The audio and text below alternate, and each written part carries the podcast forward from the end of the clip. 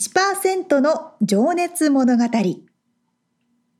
海外に住んでいる日本人は日本人総数のわずかに1%この番組では海外進出や起業を果たしたビジネスオーナーや経営者また各業界のプロフェッショナルな方々へ対談形式でインタビューをしていきます日本の未来を背負うグローバルなプロフェッショナルたちの仕事哲学とそこに燃える情熱に迫ります You ready?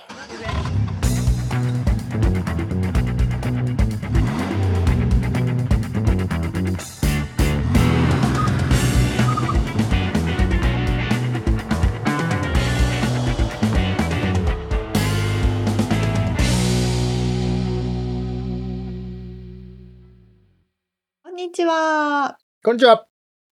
1%の情熱物語165回目でございます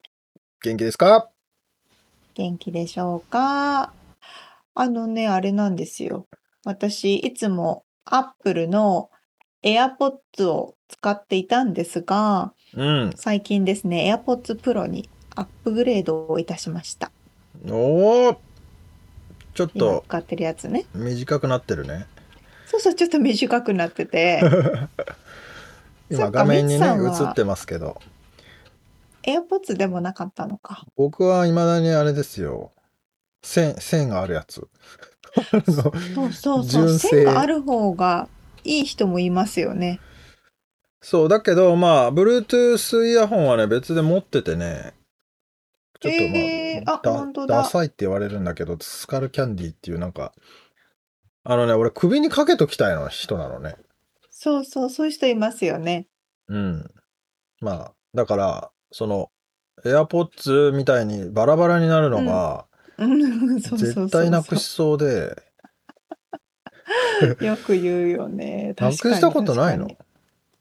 なくしたことないですけど、でも片っぽだけどっかに置いてきちゃった部屋のどこにあるかってあるじゃないですか。あそういう時ね、今ね、携帯から鳴らせるんですよ。あ、ああ、どこにあるかそうそうそうそう、ピーピーピーピーってな、あ、ここにあったのねっていうことはできる。どっか何、お店とかに行ってさ、落としてきたとかそういうのはない。そう、ない。あ、そ。全然ない。ある、みつさん。ありそういや、俺はね、だから、あのー外したりつけたりをよくするのよ。その散歩してあーて、人に会って、耳突っ込んでんだけど、人に会ったら喋んなきゃいけないから抜くじゃん。う。うんうんうん、うん。でなんか喋ってる間にさそれあれどこ行ったんだ みたいなななりそうで、確かにとか確かに。うん、あの皿を洗ってる時とかも使うんだけどさそれで嫁さんがうんうん話しかけてきたら外して、外してそうそうそうそでその間に俺は首にこうぶら下げれるようになってるからそうペロンってこうんうんうんうんう垂れたまんま、あのあるかならくさないっ気ていうねづいた時には首にぶら下がっていてそうそうあーなるほどね多分ねそれを解消するためにこのトランスペアレンシーっていう機能がついたんですけどう、うん、ここ長押しすると外の音がすごい綺麗に聞こえるみたいなあーなるほどねそうそうそうそうでもまあ向こうからしたら耳ついてるからなんか変な感じなんですけどね話しかける人からしたらねああそうです聞こえてんだみたいなそうそうそうそうう、んすんごい聞こえてて、で、今度の iOS のアップグレードでは、これの外の音を拾う機能がさらに、あの、さらにすごくなって、うん外の音を増長して聞こえるようになる機能がつくんですよ。だからいわゆる補こ聴器になる。ああなるほどねそうそう。うん。まさに。確かにねだからなんか名前呼ばれても分かんないしとかあのそうそうそうそ歩いてて夜夜道を歩いてて後ろから人が来ても分かんないしとかだとう。わかんないわかんないわ危かん険なだい。からねそうそうそうそう、そうなんですよ。だから今、今でさえ結構遠くでルームメイトが喋ってる小声とかが聞こえる から、マジっすかあえて拾ってるんだと思います。気をあつけて。そういうモードにしててるからってことねそうそうそうそう、うんトランスペアレースにモードにしてるとうんね、聞こえちゃうから。えー、まあでもなんとなくちょっといい最近いいな欲しいな買おうかな的なうんうん、うん。感じはちょっと増えてきた、ね、うんもう新しく、あ iOS がアップグレードされたらさらにおすすめですね。あーまあ、多分9月くらいかな。まあでもさ、俺、いつだっけな、さ去年の9月ぐらいに MacBook Pro を買って、あ M1 の新しいやつをね。で、今うまくね。うん。 やっと最近、そっちの方に比重 が、ずっと古い方をメインに使っていて、 でたまに新しい方を使うあのマジで編集とかに使うってなってたの、やっと最近、今6月だけど、もう1年経ちそうだよね。使い出したとこだからね。じゃあ買ったとしても来年ですね。使そうなんだよ。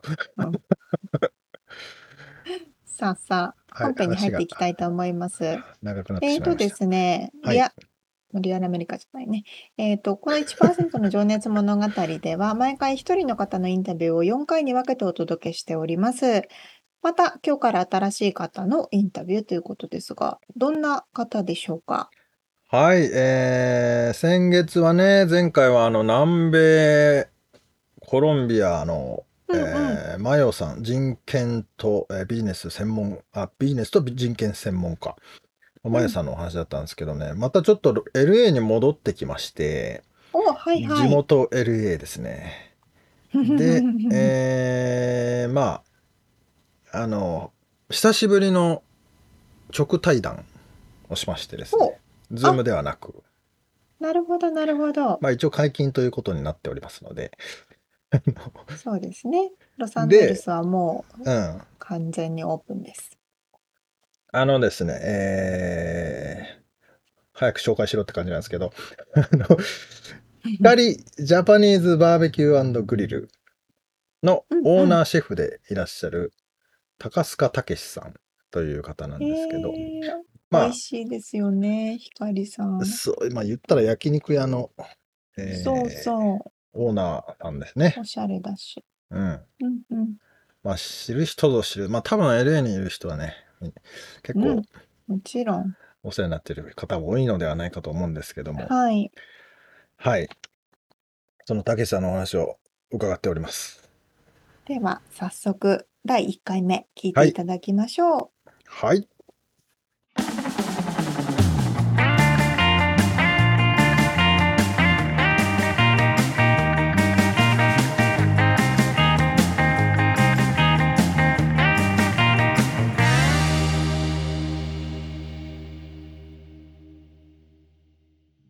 はい、えー、1%の情熱物語今日が42人目のゲストになります、えー今日は光ジャパニーズバーベキューグリルのオーナーシェフでいらっしゃる高須賀武史さんにお話を伺いますよろしくお願いしまよろしくおす。願いしますえー、っとどんな話からしていこうかな、えーまあね今お店に来てね、えー座ったところで、えーちょっとまあトーランスというここはね場所で、えーロサンゼルスに住んでる方は多分みんな知ってる方が多いと思うんですけど、まあ、ちょっと日本の方に向けた感じでたけさんの方からお店のご案内っていうかしと仕事を、えーどういう仕事をしてるかっていうのをちょっとお話ししてもらってもいいですかもうちょっと、えーっと、うちはあの焼肉屋という形でオープンさせてもらってるんですけど。はいただ、まあ、あの全米で多分このトーランスが一番。ジャパニーズバーベキュー激戦区で、うんで、えっと、他の先輩のお店と同じような内容でやってても、多分。勝てないので、うんちょっと違うアペタイザーだったりとか。うんそういうものでその提供その新しい形でその焼肉を提供させてもらう感じはやらせてもらってますけどはい、いロサンゼルスの中の、まあ、トーランスっていう、まあ、日系の人が多い、まあ、今も多いですね多分全米1位ですかね、ですよね、で焼肉屋も多いとははいおそらく多分全部揃ってますもんねそうですね まあ確かにねサンフランシスコから来る方とかあの LA で焼肉食いたいとかって言いますもんねうーんじゃあその違いっていうのはじゃあ具体的に言うとどうコース料理とかそういった内容になってくるんですかねまあそうですねだからいわゆる普通の日本のジャパンまあまあ焼肉に行くと、はい例えばキムチナムルから始まって、んその最後は冷麺だったりとかビビンバだったりとか、うんっていう形だと思うんですけど、そういうメニューはうち今全然やってなくて、なるほどなるほ最後も例えば逆にパスタだったりとかはい日本人の発想からするとちょっとあの焼肉屋というとちょっとずれてるのかもしれないですけどねあーいやーねでも僕もちょっとこの間あのー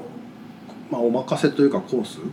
料理をね、えー食べさせていただいて豆豆腐とかねまあたたきのサラダみたいなやつとか、ね、なんか本当なんか創作料理というか焼肉屋にはなかなか出てこない感じの豆豆腐もかなり可愛らしい感じでしたけどね たけしさんのルックスをねちょっと皆さんに伝えたいですけどねあのなかなかあの迫力のある 可愛らしい、まあ、ちょっとなんて言えばいいのかわからないですが僕と可愛らしいです 僕と同じヘアスタイルなんです けど坊主なんですけどねそこからあんな可愛らしい料理が出るのかっていうとちょっと怒られるかもしれないんですがギャップがいいじゃないですかギャッそうで最後はね生ハムと、えーあのなんだあれエンジェルパスタっていうのかななんか細い細いプはパいはいスタが美味しかったですけど冷製パスタね美味しかったですけどそんな感じなんですねでまああの店名が、えー光ジャパニーズバーベキューグリルということで、2016年にオープンされたってことなんですけど、はいその光っていう店名の由来ってちょっと僕伺ってもいいですか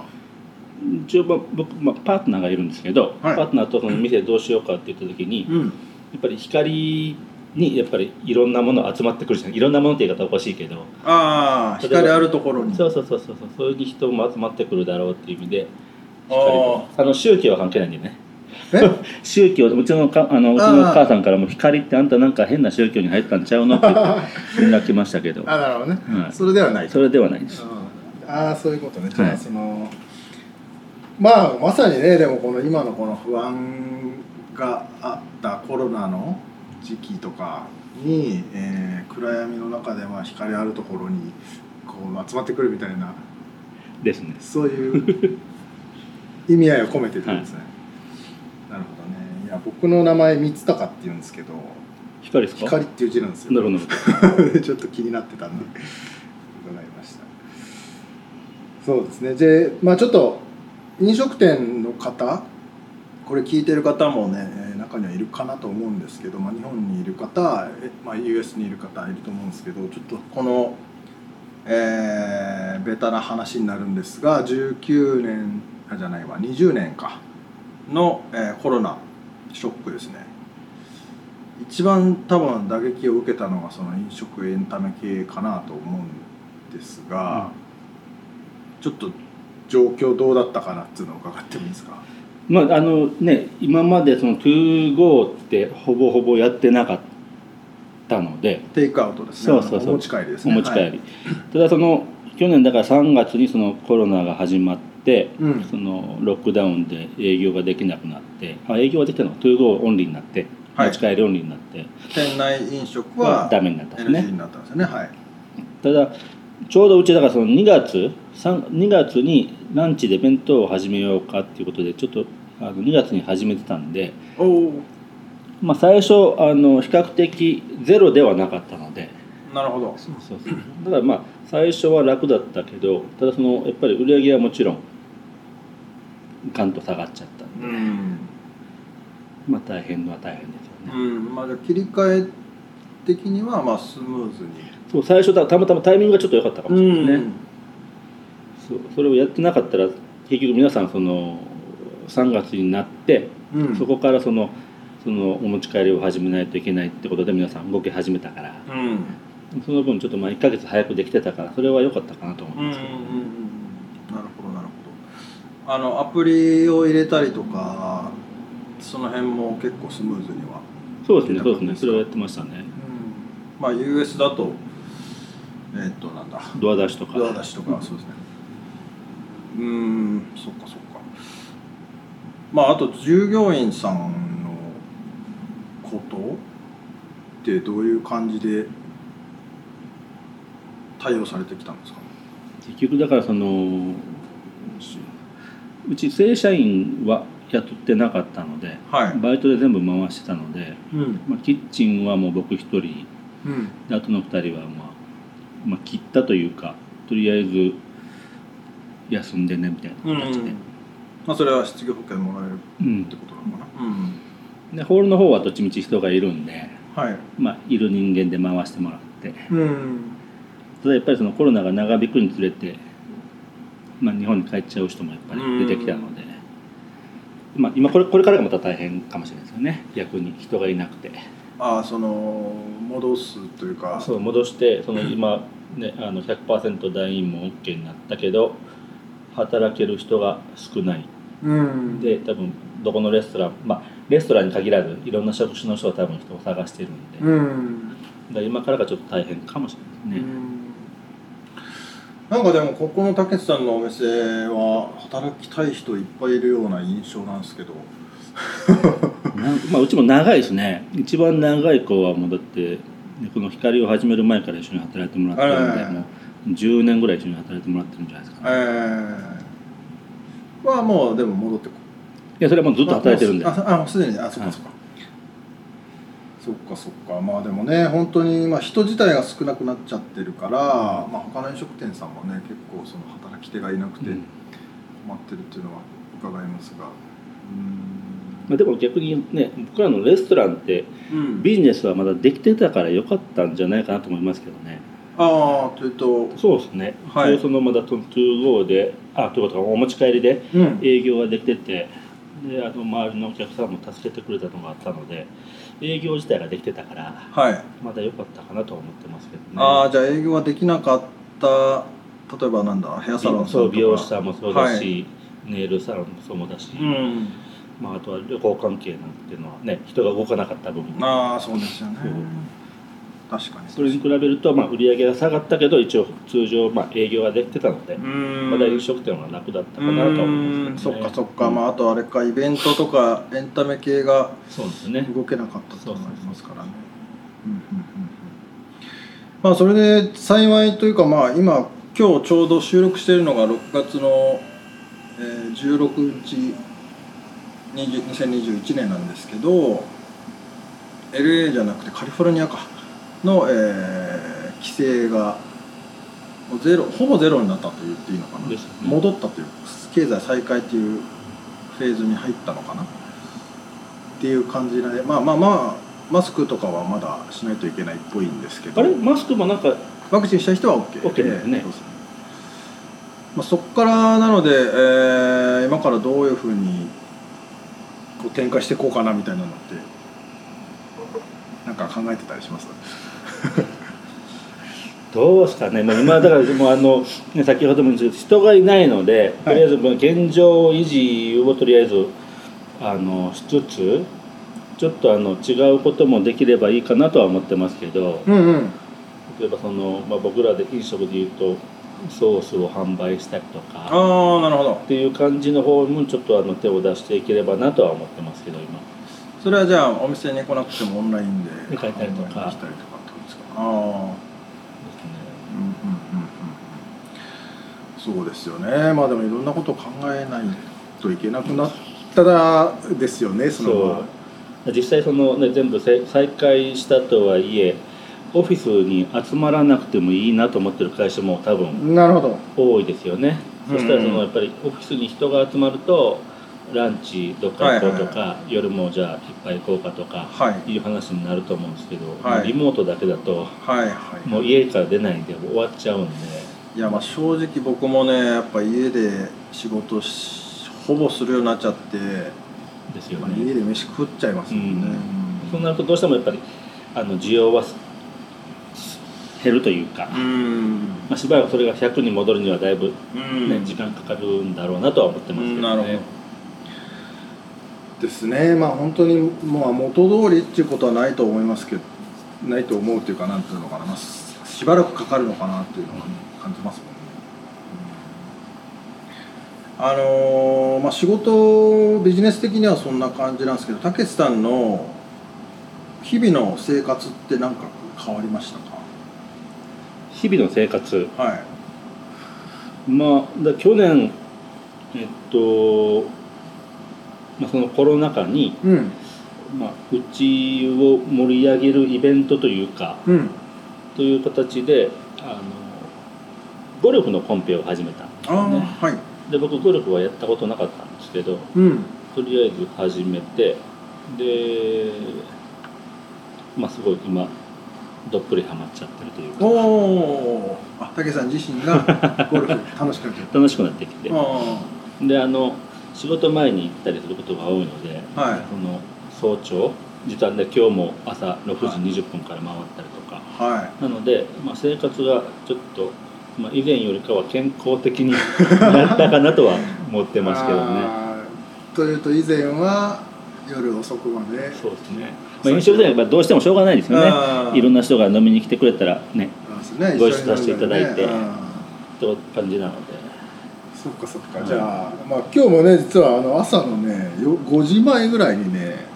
メッセージいただい て早っと思ってあのびっくりしたんですけど、うんそっかそっかなんでゴルフに行かれてね今日は、はいそっかまあでも確かに健康的になったっていう方は多い気はしますねなるほどなるほどじゃあねお酒もねでもあのかなり飲まれる方だとは思うんですけど控え気味という感じでねさっきちょっと話してたんですけどめ でも全然それでもいけちゃう感じなんですか飲まなくても、まあ年もあるんじゃないですかあーでもだんだんもう50も近くなってきたんではいだからお酒の1回に飲める量もだんだん減ってきたとは自分でも思ってるのまで、あでもでも途中仕事の途中であ飲みたいとかっていうのでも仕事途中に飲むことってあんまりないんですよ、まあそれはそうかうんだからお客さんに来ていただいてあの乾杯とかって呼ばれることはたまにありますけど、まあ、大体最後にあのじゃあ飲みましょうかってうんご用意させていただいて飲むことは多いんで仕事中に飲むことはほぼないのうで、ん、なるほどそうですかまああのコロナ禍になる前にたけしさんってよくあのホリデーとかでに公園でバーベキュー大会みたいなのやってたじゃないですか言ってましたねあれってすごく楽しくてあのしかも肉がめちゃくちゃ出てくるってあの思い出深いんですけど、まあ、今はさすがにできなくなっちゃうあのまあ事情事情というか、うんあのもうちょっと若かったのでで場所取るとかあるんですよねあの公園の公園の場所取るだったりと肉か薬あの場所そうねですそうですそうですでいいところ取らないといけないし、ではいマックス多い時で150人ぐらい集まってたので 結局その準備とうんはい場所取りと、うんうんでその向こうに行ってその設置うんとか結構大変で、まあスタッフもいりますそうなんですそうなんです若い種というかなのでうんちょっとあのもう落ち着こうかなと、なるほどまあ、でもあの本当あれをやったおかげでお客さんあのいろいろあの紹介していただいて、はいはいはい輪がすごい広がったので、うんあれはすごいやって正解だったなと思うんですけど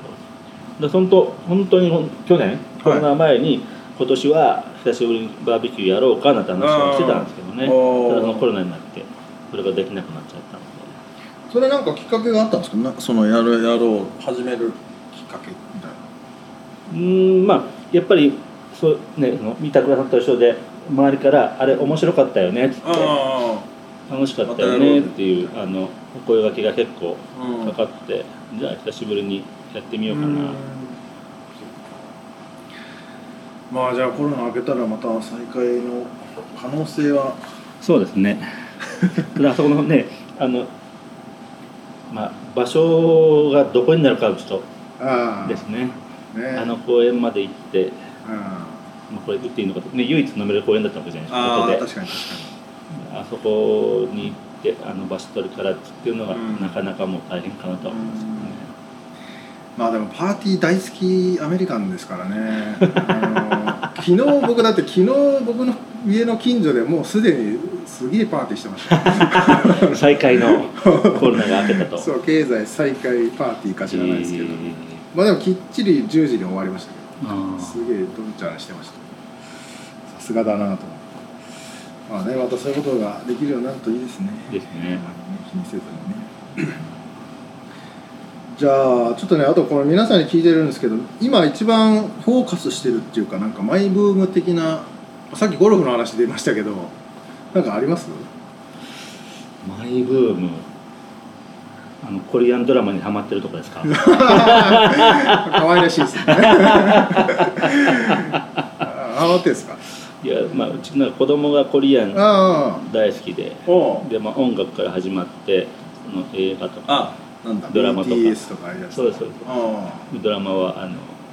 いわゆるその愛の不時着とあ、かはいはいはい。そういうのをなんか見始めてたけしさんも。時間ある時に見て、うんあの僕一人で泣いてるみたいなあ確かにね、涙腺やばいっすよそうやばくね。なっちゃってるんだよねなんなんすかね、わ僕かるもね、やたら泣くんすよ。ですよねなんすかね、これ。三分ぐらいで、でも、昔僕子供の頃に。あの、なんか N. H. K. かなんかの番組かわかんないですけど、五分ぐらいの。せ世界の車窓から、はいはいああいうなんか短いやつでおかんが泣いてるのを見て「お前なんで泣いてるの?」ってか思ってましたけど今なら泣けますよね泣けば 泣こうと思ったら何でも泣けるかもしれないそうっすかじゃあ娘さんが今おいくつぐらいでしたっけ一番長女がもう19なんでああもうじゃあ青春真っ只中のあの親父としてはちょっと心配ななってくる時期ですか、どうなんですかねそういうことまあまあ心配してもしょうがないですもんね,、まあね 自分たちがどうだったんだって話になりますからねそうっすかまあじゃあ別に韓国ドラマでハマってるっていうわけではまあなんかいろいろまああの紹介してもともと映画がすごい好きでああはい休みの日はその家にいる時はずーっと映画見てたりするんで、えー、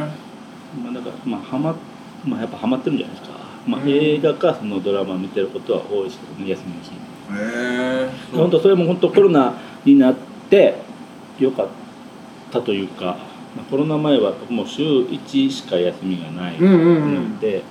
その日にあのあのなんていうんですかね新新しいレストランがオープンしたとかあお客さんと食事行きましょうとか、はい、まあ、リサーチ的なものそうもなんで含すよめね、うんでそういうのであのやっぱり休みの日も出ることが多かったので、うんまあ、それがコロナになって、まあ、家でゆっくりすることが増えたのでまあ家族とのそう過ですごねす時間が増えたってことですかねそれは良かったと思います、なるほど。まあちょっとそのまあリサーチの話じゃないですけど、あのもう一個あの質問すると、料理とかその創作的なアイデア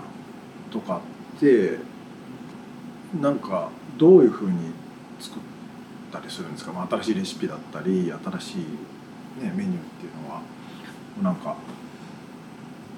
こうなんか勉強っていうかどういうふうに湧いてくるもんなんとか。だからあの僕はあの、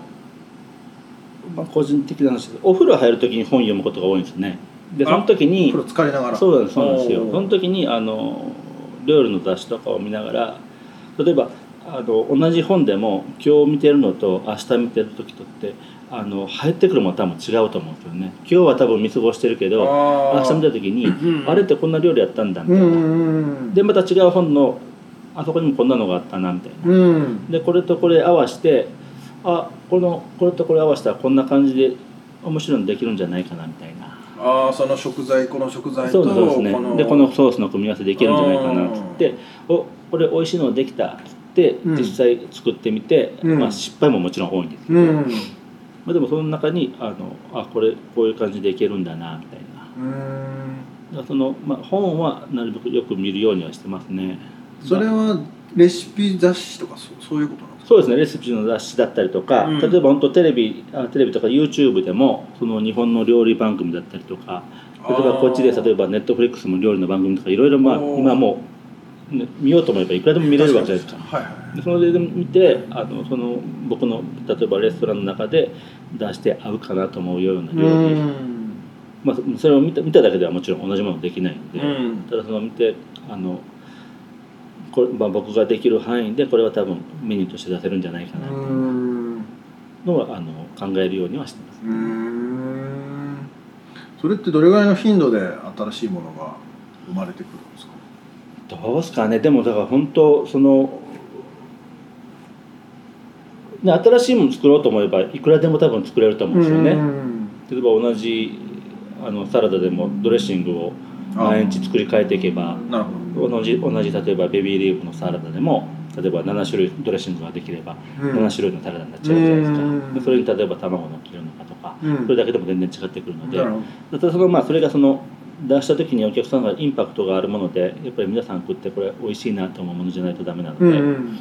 それはそのやっぱりその数をこなしていかないと難しいのかもしれないですね、うん自分の中で例えば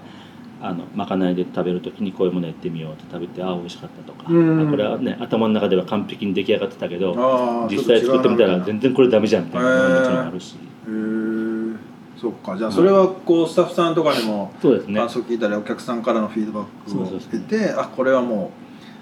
うなんだ定着させようみたいなあだーからやっぱお客さんとか、ね、やっぱり従業員が一番多いですけど従業員にうんどういうのが起きるかなって言って、うんでそしたら「こんなのどうですか?」みたいなうんのをいただいてじゃあそれを形にできるのかできないのかやってみてうんでそれで美味しいのができればね、うん実際その僕ってそのキッチンなので、はいお客さんと直接そのあ話さないじゃないですかあ目の前ではそうなんですそうなんですでお話せない客さんとその接するのはサーバーが一番なるほど接してるのでうん例えばじゃああの今日例えば新しい料理これ出してみますっつってうんお客さんの反応が良かったとか、うんこれちょっといまいちだったよとか、うんというのをあの、まあ、いろいろ聞きながら、うんまあ、言ってなんかそのやっぱりいやこれは絶対うまいんだと思って出しちゃったりする時ももちろんあるんですけど ねだかああやっぱそれであるんだ、ら難しいですよね例えばね日本人同じ日本人でも10人いたら10人とも好みは絶対違うと思います、まあ確かにねそうなんですねなそれがその10人中まあ変な話7人8人が美味しいって言ってくれればレストランとしてはいいかなとは思ってますけそどれねも人にもよるし季節とかね暑い日、そうですね寒い日とかにもありありそうですもんねいろいろいや本当だから僕もなんか最近やっとその料理の奥深さというかにこうなんか気づけてきたという感じそれはそがの料理って誰でもできるわけじゃないですかうんうんうんだからそのあのレストランって、まあ、変な話言い方悪いですけど誰でもできるんで、うんただその分あの競争が激しいというか、うんでも本当に奥が深いなと思いますねその見た目にしても歯応えにしても、まあ、その食材とかタイミングとかねなんか突き詰めたらめちゃくちゃいっぱいありますもんねそれこそだからあのオンラインで言えば例えばクックパッドとかはいはいはいあはいの僕よく見ますよああそうなんですねあの、まあ、うんやっぱり主婦の方ってやっぱすごいじゃないですか毎日献立変えないといけないみたいなあーんでいろいろその例えばじゃあ A っていう料理を例えば僕らは例えばこれとこれの食材で作るのがもうんうレシピと出来上がってますよ、うんただその主婦の方っていやいやこれはこれとこれで全然僕らが想像つかない組み合わせでうんこれの A っていう料理を作ったりするんですうよね、んそれって僕らの発想にないでああもそう、まあ、それが、まあ、美味しいか、うんね、美味しくないのかは別として、うんこの発想ってすごい大事じゃないですかあー確かにでもあの主婦の方はね特にその冷蔵庫にそこうでれすねが余ってて、これとこれ余ってるから組み合わせてみたみたいなそうそうでそれがバババ出てるわけじゃないですか、うんでそれってやっぱすごいなと思うのであー確かに、まあ、ちょこちょこあの見るようにはしてますへえなるほど面白いもうちょっとねまたその仕事のあの話は後で掘り下げていきたいんですけどありがとうございますじゃあちょっと今から過去の話をはい伺っていきたいと思います、はい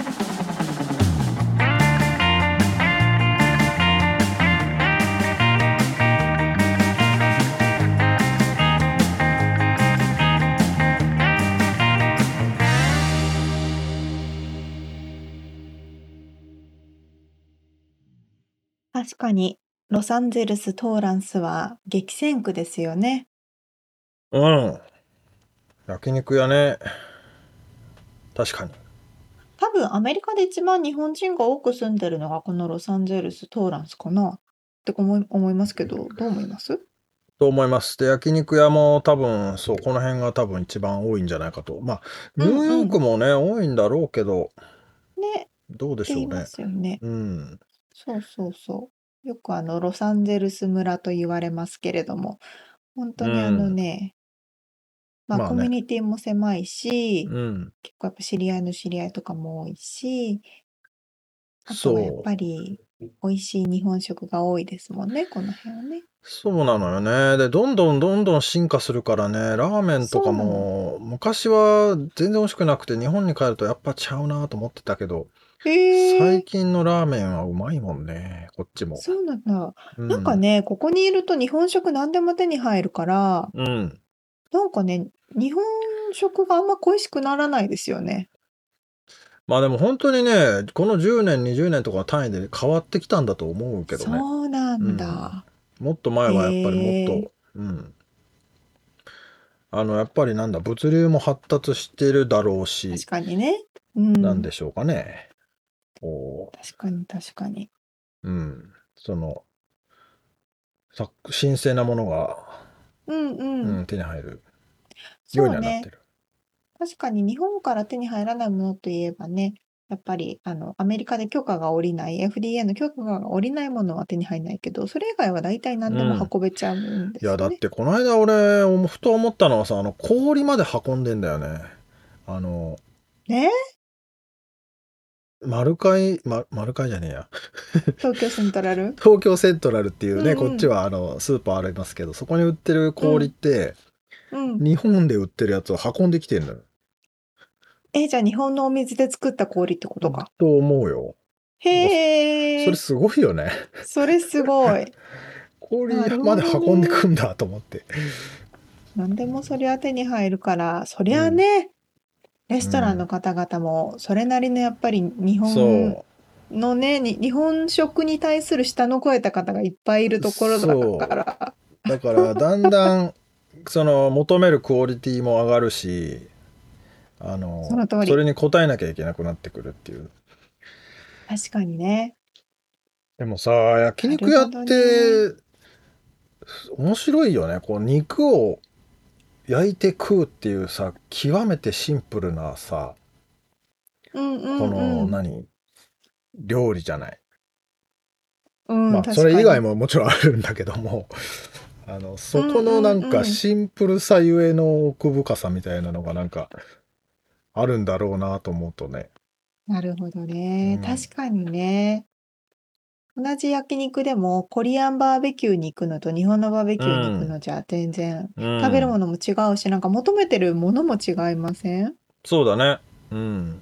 うん。まあでもまあ本当コリアンバーベキューに行ったらもうキムチがずらーっと出てきてキムチやらなんやらかんやらそうあそうそうそう。のそうそうそう、コリアンのお惣菜がいっぱいついてくる こういうね感あれはあれですごく楽しくてあじ。うのん、ね違うものですようね。んでまあその中でもやっぱりねひかりさんはあのたけさんも言ってたけどもう全然違う あの普通の焼肉じゃじゃないっていうね一いや、一品料理的なものがそう感じてた。ううんんうん。なんか創作料理があるなーっていうイメージ。そうなんですよねね。ですよね。そう、それで本当にね、たけしさんのルックスをみんなに見せたいんですけどね、結構まあ、いかついというか、そんな感じ。えー、へえ可愛いというか、坊主で。そうなんですけど、 そこから出てくる料理とは思えない、ちょっとね、インスタグラムのえね、ーリンクを貼っときますから、皆さんこれ、ぜひ見てほしいんですけどね。まあ、めちゃめちゃ、あの、繊細な、こう、洗練された料理がありますので。ああ、今見てます。そうそうそうそうう。んこういうなんかね、盛り付けとかもおしゃれだし。うん、なんかね、俺もこの間、その、だからお任せコース的なものをあ食べさせてもらあ、すでごい。食べに行って、そのブロはいッコリはいーのね、ちょっとしたもう本当になんかフレンチで出てきそうなね、あのそサラダみたいなやつとわかかね。ります。うん、おしゃれ。そ今インスう。タ見てますけどト、マトとチーズの、あなんつうんだっけ、カプレーゼ。カプレーゼ。 焼肉屋に出てこないよね、へー多分ね。確かに出てこない。そうそうそうなんだよね。なんかね、おしゃれな、そう。おしゃれな焼肉屋さんってイメージだっうた。んそうなんですよ。へーまあ、そんなね、そして家では韓国ドラマを見て泣いているとい泣いうてるね。。かわいい。 おもろいねえ、え、そんなこんなで、次回はどんな話ですかはい、えーそんなこんなでですね、次回は、たけしさん、まあ、愛媛の生まれなんですけど、うんうん。で、えーまあ、上京してね、その後アメリカっていうパターンなんですが、はい。まあちょっとね化粧け化粧の違うというかなんかおう。あのなかなかアウトロー気味な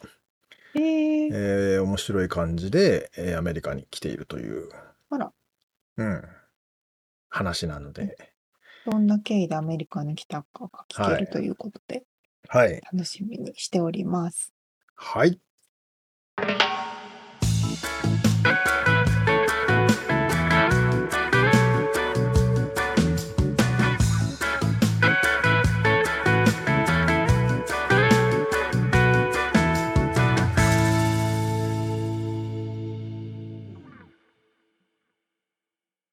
リアルアメリカ情報よっこのコーナーでは最新のビジネス生活情報をロサンゼルスからお届けしてまいります。はい。えっとね、今回は、うん。ケイトウ、なんていうのかなケイトウ、ケイトウっていう人が多いのかなダイエット、ケイトウダイエット。何それ KATO 英語ですか日本語ですか英語あ、ミッツさんすごい知ってると思ってた。あの、英語。知らないです。あら、け、け、珍けとしい ?K-A-T-O、ケイトウ。ケイトウっていう感じかな。ケイトうん、ケイトウかな、日本英語だと。日本語だとケト、ケトジェニックとか、ケトダイエットとか言うんだけど、ウ。うん。結構数年、結構どれぐらいかな。数年、5年、10年 ?10 年もいかないかなぐらい前から流行ってるダイエットで、うん。それはアメリカのものなの。アメリカ発なのか、どこ発なのか、多分アメリカ中心なんだと思うんですけど、うん。まあ、ベジタリアンとかビーガンとか、ペスカトリアンとかいろいろあるじゃないですか。うん。まあ、その中の一つと考えていただければよくて、うん。あのね、わかりやすく言うと、基本炭水化物は食べずに、なえるほー、ど。タンパク質とお野菜メインで食べましょうみたいなダイエット。はあ、はあはあ、まあ、肉と野菜ってことそう、まさに肉と野菜うーん。っていうので、ちょうどね、私も、私のルームメイトが結構ケトウが好きで、よくやってるというか、そういう傾向を持って食べてるから、いろいろ聞いたりしてるんですけど、うん。なんかばあのあれなんですよねこうタンパク質を食べないからうん。太りにくくて、うでん。あのタンパク質じゃない炭水化物ね炭水化物を食べないから太りにくくてタンパク質をたくさん摂るから、まあ、体にもいいしこう筋肉もつくみたいなうーん。そうそうそうまあでも炭水化物って言ったら、だいたいご飯とか小麦粉、んそううどパんまあンとかご飯うとどんかとか麺パスタととかか。あそうのそ辺うだそようねそうそうなんですようんうんでなんかまあ一応メリットとしては痩せるうん。うん。あの、なんかね、食欲があんまり湧かないとか、あと、うん血糖値を安定させるなどなどはいはいいろいろあるみたいで、まあうん、炭水化物を食べないから急に血糖値が上がらないってことなんじゃないかな。なるほどね。まあ、それを言ったら、俺、前も話したけど、最近、ランチをサラダだけにしてて、はいはい。あ、続いてる続いてるんですよ。あら、すそごれい。はね、やっぱね、そう、いあの、血糖値が上がらない、あ、急に上がらないから、眠くならないって、まあ嫁さんが言ってましたけど、 なるほどね。なるほどね。そうだそうそう。で、それはすごいね、すごい実感してて、ああ、なるほど、なるほど。じゃあ、なんか、やっぱり効果はあるんでしょうね。それがケトなんだ。へえ、そうなんだうん、ね。お肉と、お肉とお野菜かな、メインは。うん。そうそうあーただやっぱデメリットもあるみたいで、はい。結構ね、こ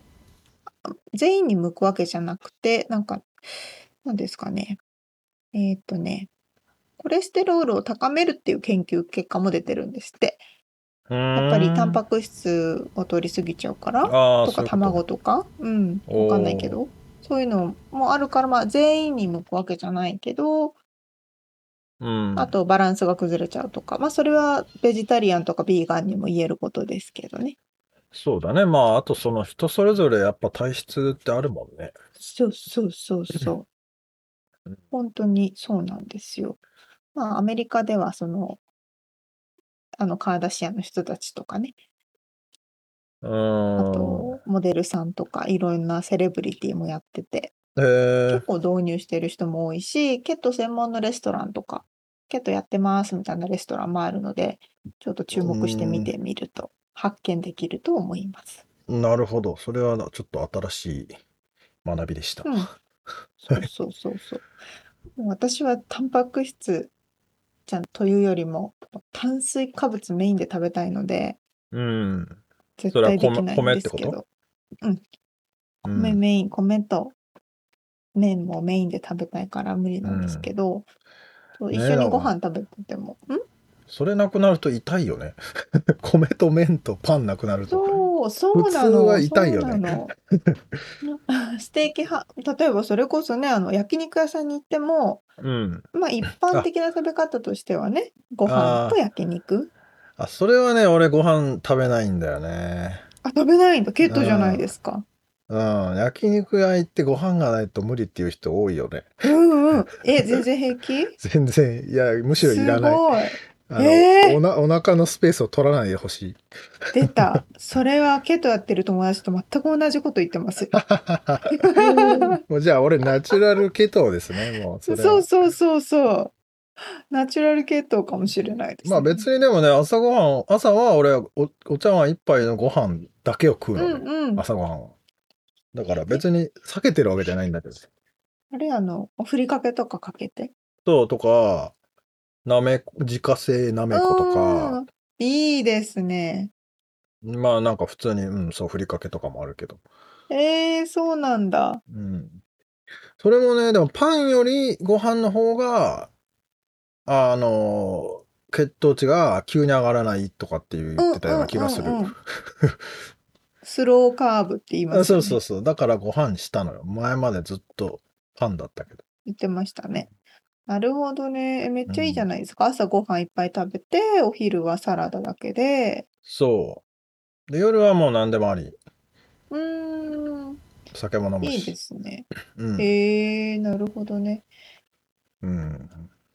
そえう、え、それでこの何沙織ちゃんはその血糖ダイエットしてるわけではないのね。え、全然してないです し、しするつもりしたくももなないいです。 無理です。 まあ情報としてのお話だったということそうですそうね。そう。なでるもほど。あの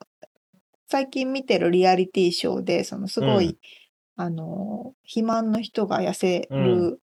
科学的なね手術とかを用いて痩せるみたいなのあるんですけどほやっぱでも最初に取り組む食流食事療法う。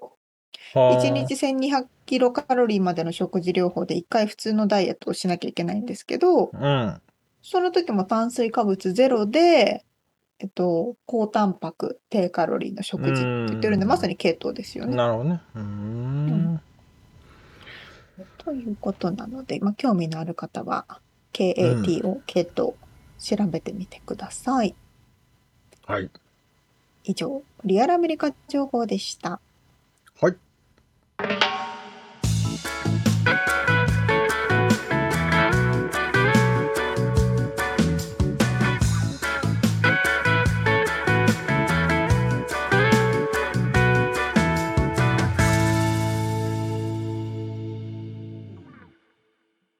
締めのコーナーです。質問。質問。えー、最近、沙織ちゃんは、まあ、さちょっと失礼かもしわかんないんですけど ほう、年取ったなーって感じる時ありますかえ、ありますよ。ありますかあの、それは蚊どにんな刺時された跡が全然治らない 時とか。あ確かに。まあでも、蚊に刺されるのみたいなその前に。そうそう、あ、蚊いる、うん、まあそう ね。蚊に刺されるのもたまにあるし、あとニキビとかができても、あああ。れこんなにちょっと時間かかりまなすとかね。確かに、治りが遅いってのあるよね。そうそうそう。あ、うんこうやって細胞の活性化は衰えていくのねっていうやつうね。ーん。なるほど、なるほど。ミッツさんはいや、俺もあいいろいろありますけど、例えば、まあ、物忘れがひどいとかもあるけど、最近ね、あの、ふ、服装がダサいけ、けど、まあいいやって思う時が、とても 一瞬鏡を見ると、やべえな、これとか思う。まあ、もちろんコロナでね、こう、ジャージとかね、このなんつうの。まあね。あの、そうそう、別にガチッと決めてどっかに行くわけじゃなくて、犬の散歩とか、まあなんかちょっともう買い物に行くときに、うん。ちょっとやべえな、こかな、これ、とか思いつつも、まあ、いいかっていう時。それ、年齢じゃないですよ。あ、 そう。なんか他の要因、だって若い時だって、いっかこれでっていう時も多分あったし、あったかないや、もうなんかさ、それで俺、たまに思うのはね、鏡をパッと見てね、自分の親父がそこに映ってるんじゃなって一瞬思っちゃう時が増えてきたの。めっちゃわかる。あ私、鏡そっくりをだたまたま下に置いといて、そうそうそうそう、なんか、ぽって下見て、あ、二重顎になってて、あ、めっちゃ自分の母親に似てるやん、みたい な。あの時ショックだよね、割と。うん、なんか、あこうやって年を取ってくのねってやばな、い確かに思いますね。 やばいって思うよね。そうかも。そう。それでさ、なんか、服がさ、を選ぶときになんか地味な、無難な色を選ぶようになってきてて、へえ。でそれもなんか親父くせえなとか思って、うん。で、あえてやたら派手なやつ選んでみて、もう、なんだかあれはわけわかんない感じになっていっちゃかめっちゃかになってくるるっていうね。ベッツさんいつもおしゃれな格好してるけど、あの、いやいやいやいやこの前なんかちょっとカラフルなスニーカー履いてて可愛かったですよね。あ、そうっすか。ありがとうございます。それ もだから、そう、反動が来てるんだよ、その。なんかね、上とね、下はすごいシンプルで、足元だけ ね、すごいカラフルだった。そういうことか。そういうことだね。 なるほどねもう何が何だか分かんない。というね。まあ、あとでもう一個言っとくとね、やたらと寒いっていうのがね。なんか、女性化してんじゃないですか、親父癖体が。なんか俺だけすごい厚着してるんだけど。あれかな、女性の更更年期は逆か、熱くなるのか。うん。なるほどね。あ、それもそれもあるのか。逆もあるのか。みんないろいろありますようね。ん。まあね。はい。そんなお話でしそんな私たちがちょっと年老いた時を感じる話で した。はい。ということで、今回お伝えしましたインタビューの内容とリアルアメリカ情報のインフォメーションはブログに掲載しております。podcast.086.com、podcast.086.com、または1%の情熱物語で検索してみてください。た。はい、えー皆さんからのお便りやレビュー、えーそしてパトロンさんからのご支援も引き続き、えーお待ちしております。よろしくお願いします。お願いいたします。ということで、今週も聞いてくださってありがとうございました。ありがとうございます。また来週お会いしましょう。じゃあバねイバイ